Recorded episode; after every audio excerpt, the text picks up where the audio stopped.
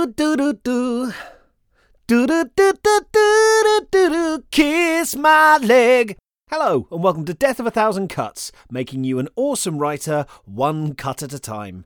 I'm called Tim Clare, and each episode I'll be popping in my jeweler's eyepiece, the technical term for which is a loupe, thank you very much, Reader's Digest Reverse Dictionary, holding novice authors' first pages up to the light and turning them thoughtfully while making a series of appraising tuts. This week I've been called up for jury service, which I'm not allowed to talk about. But speaking generally, I'd like, if I may, to do that thing vicars always do in their sermons, you know, where they hoover up their week's experiences, then tangentially relate them to some part of the Bible. So I'll be like, now that spring is in the air, I enjoy walking along the towpath near our village. Recently, I put a call in the parish newsletter to see if I could get some volunteers to help clear up the dog mess that's been accumulating. And that's a bit like the second epistle of Paul the Apostle to the Thessalonians. See? Immediately relatable. Although apparently I can't pronounce the word Thessalonians. Sorry, Thessalonians. For me, the writing process sometimes has the adversarial quality of a court of law. See how I worked it in? One version of you is trying to encourage the witness to tell their story, is trying to coax the details out of them, is trying to create a clear picture of the facts and feelings. The other version is stepping in to go, no, that's bollocks, isn't it? They're a handbrake, a sceptical voice. They're interjecting to say, stop, that's irrelevant. Stop, you're exaggerating. Stop. It didn't happen that stupid way. It happened this way. It complicates. It enriches. In Buddhism, I've heard it said that one needs three things great faith, great doubt, and great perseverance. And that's the way it is with writing. You need the confidence that your story is wonderful and needs telling, the self awareness to check how well you're achieving that, and the determination to keep going despite the fact that most of the time you'll fall short of your goals. This podcast is very good at cross examination, I like to think. It's very good at poking holes in a witness's story. But remember, you need balance. Please, please, please don't just listen to this and get very good at ripping your own work apart. Write every week, even if it's only a five minute session per day or one 20 minute session per week. It's great to be skeptical about your work, but don't forget to rejoice in it. If you do, you'll never write. The censorious editor in your head will get too strong and you'll never get any work out. If you haven't been doing as much writing as you'd like, I'm sure that's true of you, right? None of us have, and you're listening to this and feeling guilty, don't worry. Start small. Just promise yourself that today you're going to do 10 minutes. And when you're finished, sometime before you go to bed, set a timer, get it done. That's it. I promise you it will help. And speaking of getting it done, we really should get on with this week's first page. If you'd like to read along, there's the full text of this first page in the show notes on my website, timclarepoet.co.uk. Listen to the end of the podcast for details of how to submit your own work to the show. I need submissions. Okay, this piece is called The Tale of the Chocolate City, and it's by Ollie. Chocolate City had run out of chocolate. Not just dark chocolate, which any right minded citizen of Chocolate City knew was only really for older people who had sensitive teeth, but also milk chocolate and white chocolate.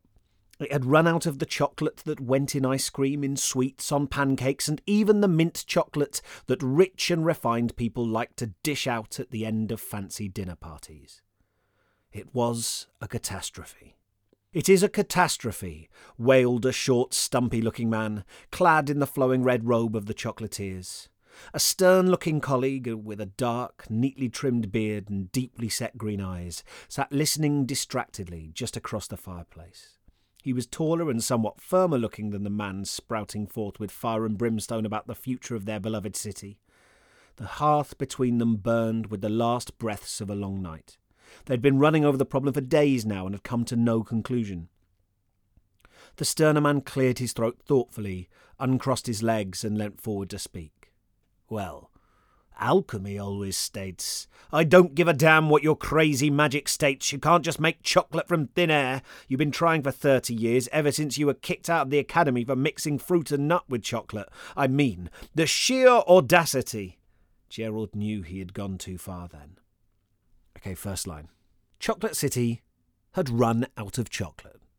So, we could ease into this slowly, like an elderly colonel oofing the pale bulk of his aging body into a mustard bath, but rather I'd prefer to get straight to the nub of it. Chocolate City is a shit name for a city. Fantastic piece of gallows humour for parents of a toddler with explosive diarrhoea. How are the residents of Chocolate City this morning? Restless, my lord. They have burst our defences and run into the streets. By which I mean the blue elephant blanket. But for a city, no.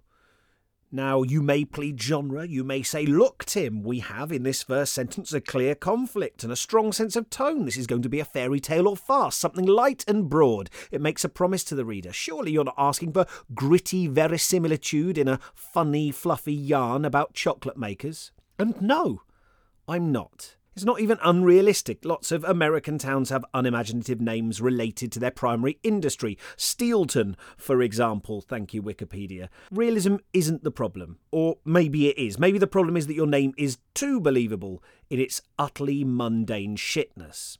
I mean, Chocolate City. By what nebulous and arcane process did you arrive at such a name? It's a city that produces chocolate, and you were like, Chocolate City, boom, done. Creative process, donezo. Now, Ollie, I'm sure you're a diligent and lovely person who works very hard, and even if you don't work very hard sometimes, you're still intrinsically valuable. That is not in question. But this name, this fucking name, it is lazy and shit.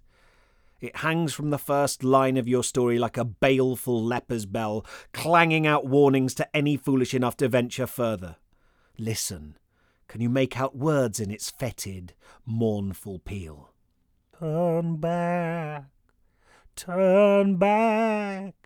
This author couldn't be bothered to think of a name for the setting that wasn't just a relevant noun and the word city. What makes you think they'll treat the rest of their world better? Oh, bells, they're so catty. But within their tintinnabulations, powerful home truths oft lie, Ollie. You want your story to capture our imaginations, right? You want it to be exciting and colourful and larger than life.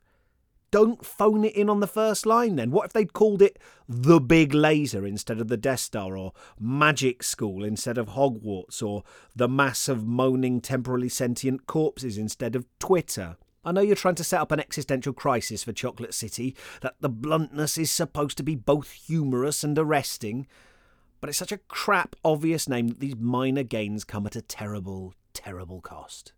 Not just dark chocolate, which any right minded citizen of Chocolate City knew was only really for older people who had sensitive teeth, but also milk chocolate and white chocolate.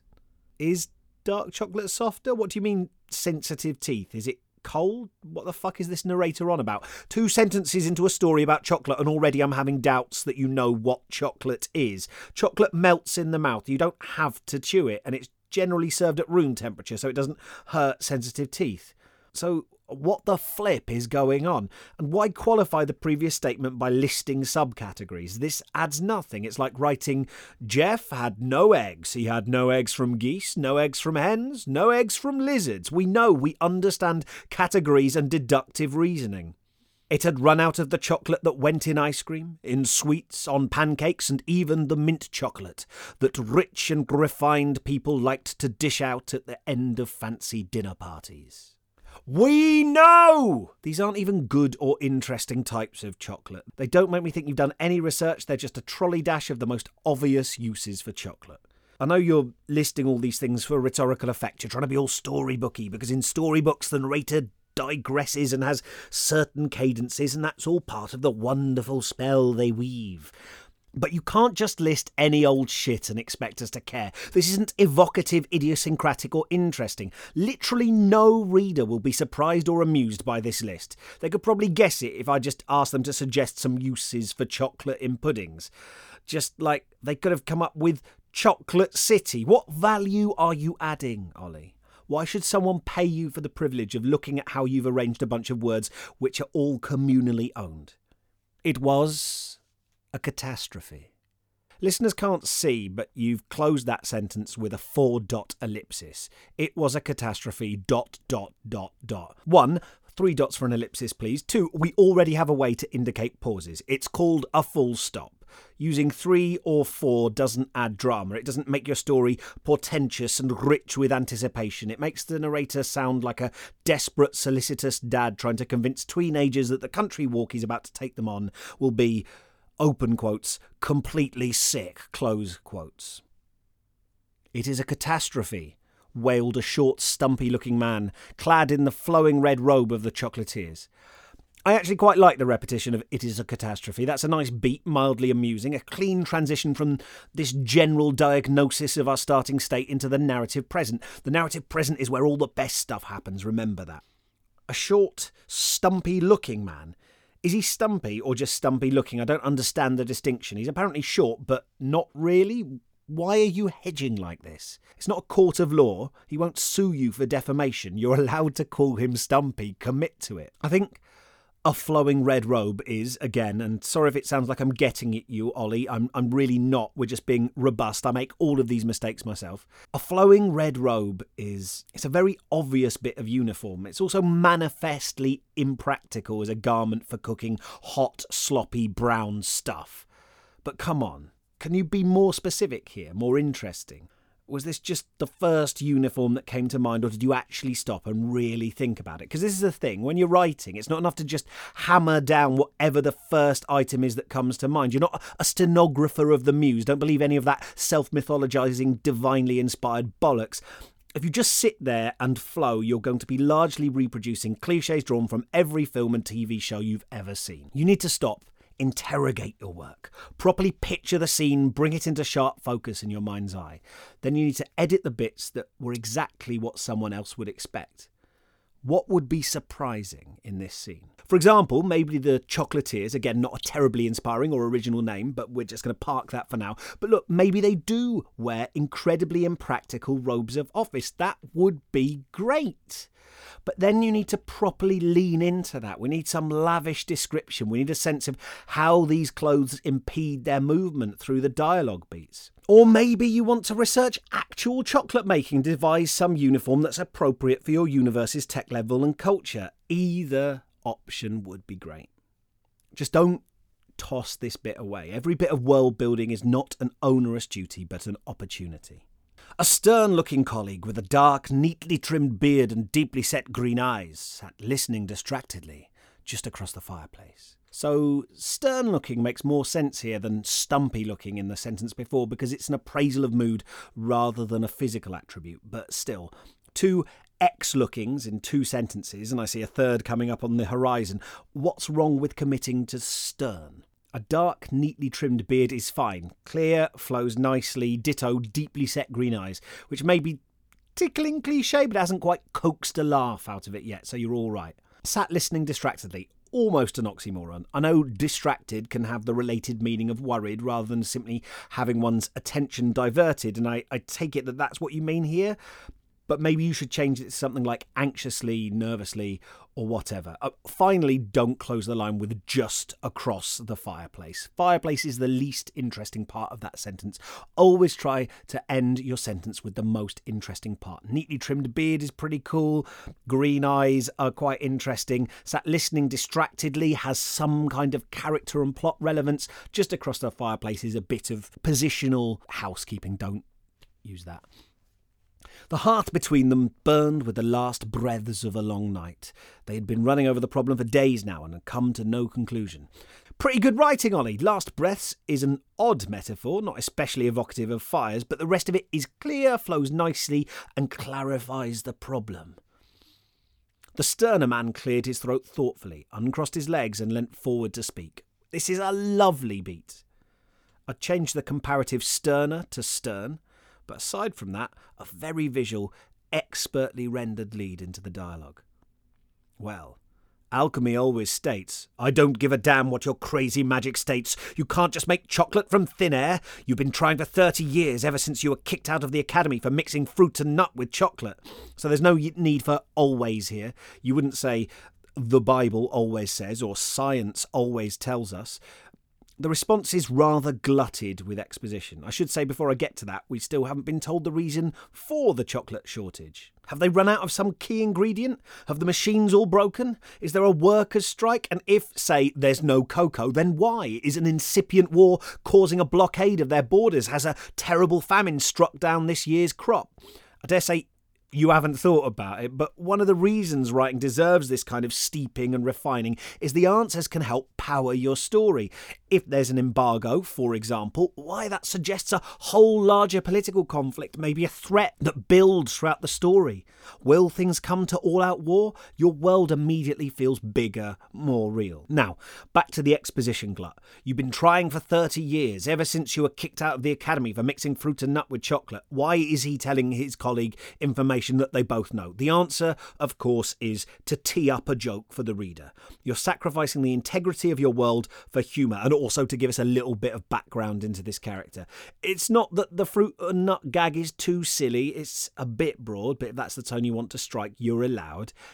It's just that the character has no reason to directly explain it. He might darkly allude to the fruit and nut incident, but surely that would be enough for both men. I think this could be a cool setting for a story, Ollie.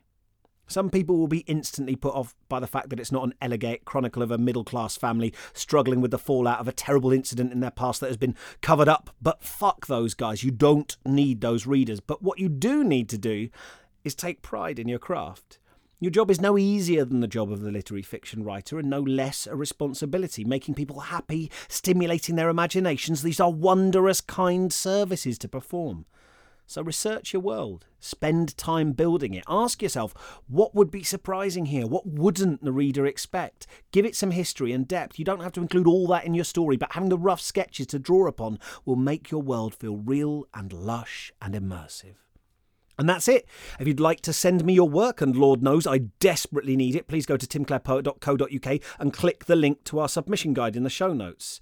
I'm a writer. My first novel is called The Honours. It's out now. I'd sure appreciate it if you read it and let me know what you think. Please spread the word about Death of a Thousand Cuts, the podcast. If you're finding it helpful, chances are other writers will find it helpful too. You could help someone out of a sticky situation. Do it. Share. Proselytize. Although do bear in mind by helping other writers, you'll be increasing the competition you face.